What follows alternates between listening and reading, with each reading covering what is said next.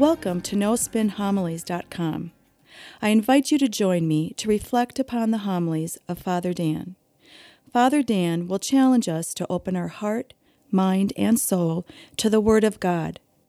Father Dan will draw upon sacred scripture along with art, literature, and the lives of the saints to help us grow in our love and knowledge of the scripture. In doing so, we can become the living Word of God in this world.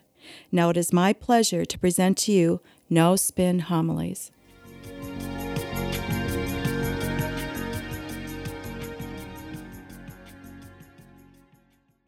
Today, our church celebrates the great feast of Jesus Christ, our Lord and King. Now, this is a perfect celebration. It happens at the very end of this liturgical year. Next week, we celebrate the beginning of Advent, which begins a new liturgical year. So it's very appropriate that as we end out this year, we end it out with recognizing to whom our life is ordered to our Lord and King, Jesus Christ. Now, when I was growing up in my parish, the parish priest would always have a hard time dealing with this feast. He would always say, you know, kingship today doesn't carry the same meaning as it did in the ancient world. Therefore, we should refer to Jesus as president or prime minister. Well, I wholeheartedly disagree with that. You can't liken the presidency or the prime minister position to a king. Jesus Christ is not an elected official. If he were, we would have control over him. If we didn't like his beliefs, his teachings, his way of life, we would vote him out of office, just like a politician. We don't have control over God. Instead, what we profess today and what we celebrate as a worldwide church is that Jesus Christ is the Lord of our life. He is to whom our life is ordered to, he is to whom our total allegiance is given to. Our obedience is due to him. If you read the homilies, as well as some of the writings of John Paul II throughout his papacy, he always proclaims that Christ is our King, such that at the heart of discipleship mm-hmm. is to know him, to love him, and to serve him. Now, the early first Christians proclaimed what we celebrate mm-hmm. today they said, Jesus Domine, which means Christ is King and Lord.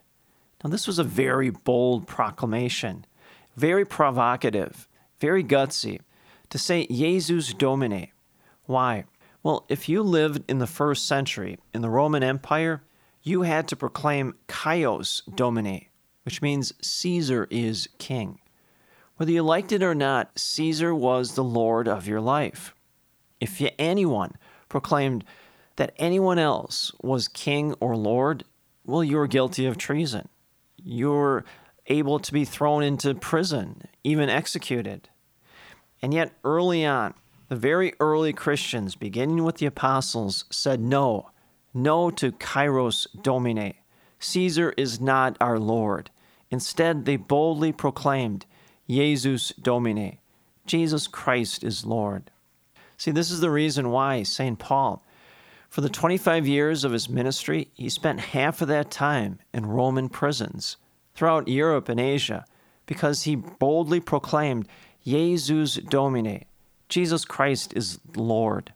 More to it, if you look at our early church history, the first three centuries of our church in which it was persecuted, you look at the martyrs, the popes that were executed, all for the express purpose of what we celebrate today they boldly proclaim Jesus Domine. Jesus Christ is Lord. Now, they knew the consequences of saying something like this and writing about it, but nonetheless, they were compelled to do it. Now, we cannot possibly fathom what this meant. In the 21st century, in the United States, we have rights. We can boldly proclaim Jesus Christ as Lord here in our churches, at the grocery store, at the shopping mall, at the gas station, and we're protected with our rights. But in the first century, it was far, far different. If you were to say Jesus Domine, well, it had far reaching consequences. And yet, the first century Christians, they didn't care. They were compelled to speak the truth. Who was the Lord of their life? Now, with that in mind, go into the second reading from Paul's letter to the Corinthians, probably one of the strongest statements about Christ being our Lord and King. Paul says, He is the image of the invisible God. Well, Christ makes visible the life and the love of God. Jesus, in his humanity, now makes visible God. Prior to Jesus and his incarnation, his birth into this world, God was always invisible. He always spoke through the prophets. Well, now God is fully on display, but not just with Jesus, but with the Father and the Holy Spirit. Go to Matthew chapter 11, verse 27. Jesus says, No one knows the Son except through the Father, and no one knows the Father except through the Son, and to whom he wishes to reveal him. Every time we look at Jesus, we see all three persons of the Holy Trinity made manifest before us. Paul continues, He's the firstborn of creation. Well, Paul tells us that Christ now eventually reverses the sin of Adam. The sin of Adam is original sin. Before original sin, we're all created in the image and likeness of God. Genesis chapter 1 verse 27. And yet after the sin of Adam and Eve, our image and likeness is you could say distorted or disfigured. Well, Jesus Christ now comes and you could say he reverses that momentum of sin that Adam once created and now reshapes us into the true image and likeness of God that we were originally created in. Paul continues Christ is the first fruits. Well, Jesus is the Alpha and the Omega, He's the beginning and the end. Go to John's Gospel, chapter 1, verse 1. It says, In the beginning, the Word was with God, and the Word was God. Well, Jesus was at the very beginning of creation, and he will be there at the very end of creation. It continues when he hands the kingdom over. Well, he did that. He handed the church over to the apostles to nurture it and grow it. Well, 2100 years later, now the church is handed over to us. Now we must take the charge, be responsible for growing and nurturing the church that we have today. See, what Paul is pointing out is Christ is, has a union with the church, such that he is the head. He directs and oversees all the activities of our church. Paul constantly gives us that great analogy in which Jesus is the head and we, the church, are the body. Well, that stresses that we share always a life with Christ. He refers to Jesus as the first fruits. Well, Christ is the first to be raised from the dead, and that we now hold on to that great promise that we too will follow in that path. Finally, Paul says the last enemy he destroyed, death itself. Well, through Jesus' death and resurrection, Jesus now reconciles us back to the Father. Now, once again, we have righteousness, we have friendship with God the friendship that we once enjoyed before the fall with Adam and Eve. In Genesis, it says that Adam and Eve walked in easy fellowship with God in the cool evening of the garden. Well, that's what God all wants for each and every one of us that type of friendship. One last thought to think about. Turn to the first reading from the book of the prophet Ezekiel, as well as Matthew's gospel for today gives us this image of Jesus as a shepherd. G.K. Chesterton once said, If one wants to understand the Bible and the authors and what is written in it, you have to go to the author's country. Well, we must go to the Holy Land ourselves in order for us to begin to understand the Bible. We must go there and go maybe even to the first century and recognize during the time of Christ Shepherds and sheep were very prevalent. It was a very common industry. And so a good shepherd truly cared for his sheep because he recognized the sheep meant everything for him, not just a source of commerce, but a source of companionship. Our shepherd, Jesus Christ, greatly cares for us, even to the extent of climbing upon the cross and laying down his life for us.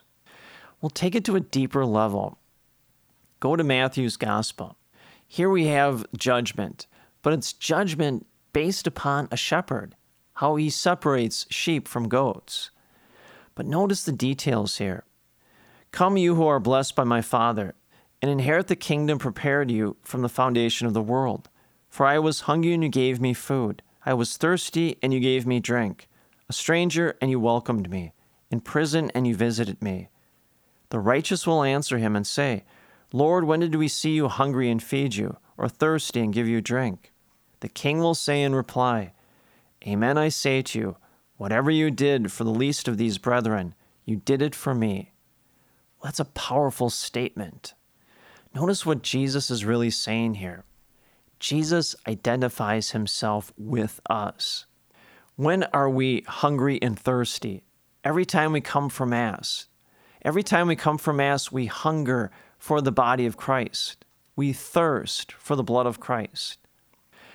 When we are strangers, maybe when we're estranged from the church, well, God sends people out you know, to call upon us, find out how we're doing, and we go to them. People in prison, well, it doesn't necessarily mean people behind bars.